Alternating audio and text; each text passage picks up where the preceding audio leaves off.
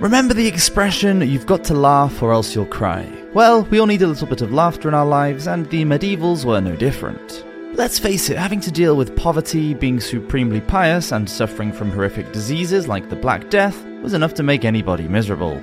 And the medievals had to grab whatever joy they could. Let's travel back in time for some more funny stories and naughty jokes from the Middle Ages, where traditionally the butt of the joke would either be the voracious sexual appetites, the corruption of the clergy, or the stupidity of peasants. Welcome to Medieval Madness.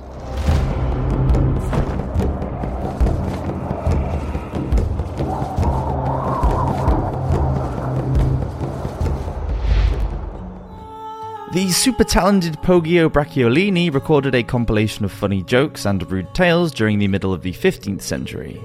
After working under seven popes, the Florentine scholar and humanist was scathing about the behavior of the clergy, saying, quote, The worst men in the world live in Rome, and worse than the others are the priests, and the worst of the priests they make cardinals, and the worst of the cardinals is made pope. His anthology of humour became popular all over Western Europe, and we included several tales from it in our first video on medieval humour. Here are just a few more of his stories for you to enjoy.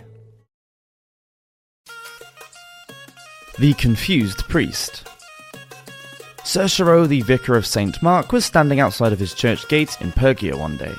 It was on the occasion of a sacred festival, all of the parishioners were there, and Cercio was preaching his usual sermon.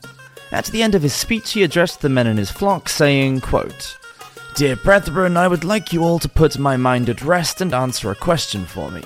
During Lent, I took the confession of all the wives here, who swore to me that they had stayed pure and faithful. You men, on the other hand, have all admitted to having sex with other men's wives.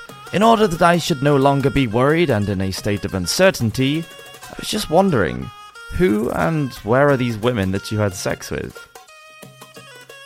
Economies of scale. A man who had just given his wife an expensive dress complained that he never got sex unless he spent at least a gold ducat on her each time. It's your fault, his wife chided. If we did it more often, you could bring down the price down to a farthing a go. Mixed signals. A knight from Naples named Francisco di Ottana received two letters. One was from a merchant in Genoa to whom he owed money, and the other was from his wife. The merchant demanded that he pay his debt. His wife begged him to come home quickly and reminded him that he had a duty to bed her as often as possible. The knight wrote two letters back telling the merchant that he would satisfy him shortly, but asked for a little more time. In the letter to his wife, he tried to placate her with words of love and promised her that he was about to return, was as desperate for her as she was for him, and would prove it when he got back by caressing her and, quote, rogering her in a hundred different ways. Unfortunately, there was a mix up with the letters. His wife got the one intended for the merchant, and the merchant got the one intended for his wife. When his beloved received her missive, she couldn't understand a word of her husband's reply. As for the merchant, he read and reread his letter, finding it to be utter nonsense, cringeworthy, and the ramblings of a submissive man. It seemed that his knightly debtor was on his way home to offer him lots of sex. The merchant, feeling that he was being made fun of, took the letter to the king and complained that he was being offered intercourse as a payment for the debt. He exclaimed that he wanted nothing to do with it and that he had been, quote, rogered enough on the day that he had lent the money. Antonio Beccadelli went by the name of Panormita. He put together a biography of his patron Alfonso of Aragon, ruler of Florence, in 1455. It includes anecdotes about the king and about 30 of his jokes. Some of them were particularly short and snappish, like When a man had told King Alfonso that he had finally found a wise man, the king replied, How can a fool recognize a wise man? Or the ideal marriage, in which King Alfonso said that a marriage could only be tranquil and peaceful if the wife were blind and the husband deaf.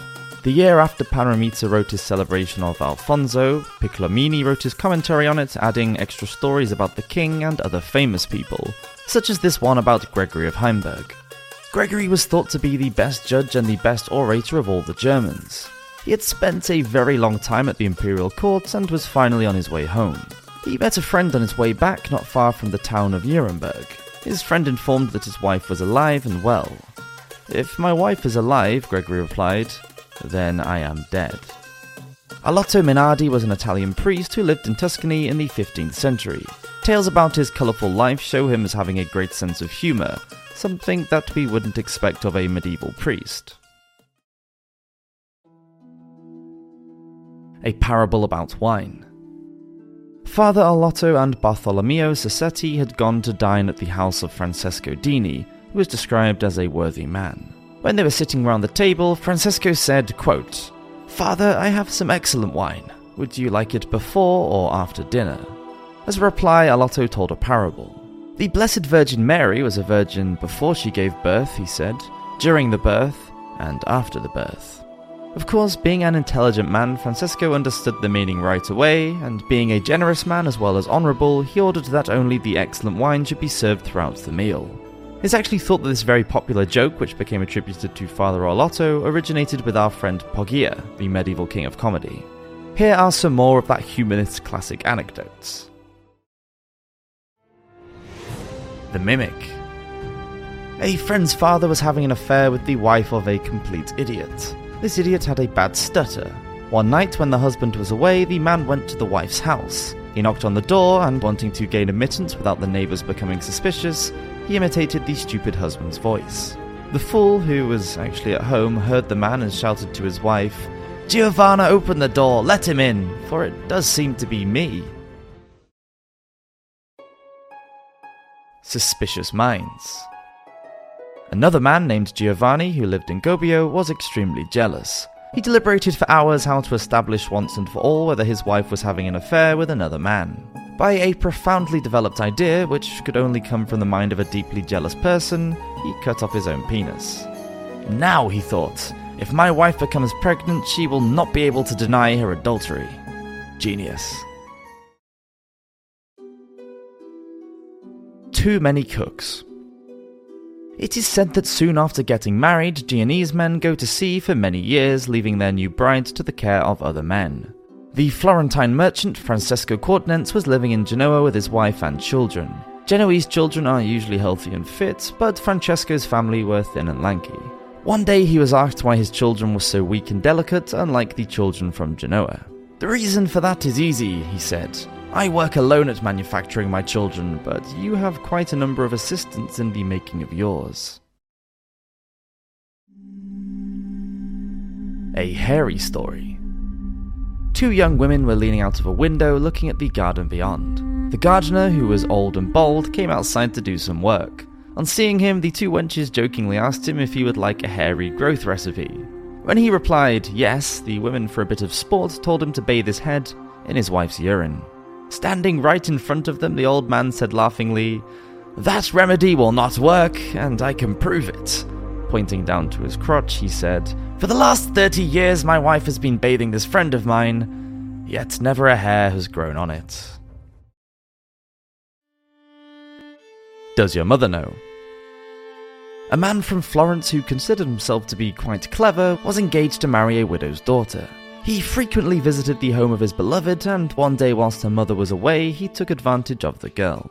When she arrived home, her mother could see by her daughter's demeanour that she had been taken advantage of. She scolded her bitterly for having brought disgrace on herself and on her family, and told her that she would do everything in power to stop the marriage. As soon as his intended mother in law went out, the young man came back. He found his betrothed in tears and asked her for the reason why she wept. Because mother means to break off the match, she replied. And you? asked the man. I wish to obey my mamma, was the reply. That's fine, he said, and the marriage was called off. Some time later, the girl took another husband, and her former lover took another wife. She attended his wedding, and the former couple could not help but smile at one another when they remembered what they had done in the past. The new bride noticed this and became suspicious. That night, she asked her husband the meaning of what she had noticed.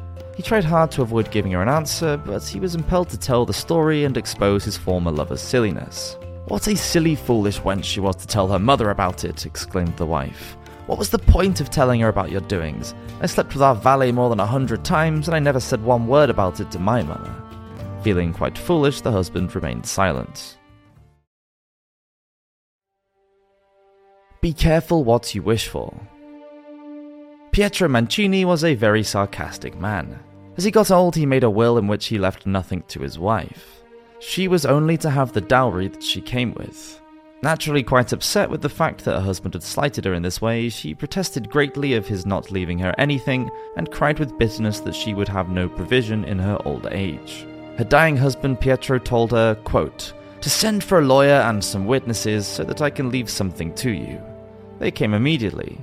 Pietro turned to them in front of his wife and said, quote, This woman here pesters me with her appeals that I should leave her something. So I want you all here to witness that I am leaving her with a much smellier and larger pudenda than any other woman in town.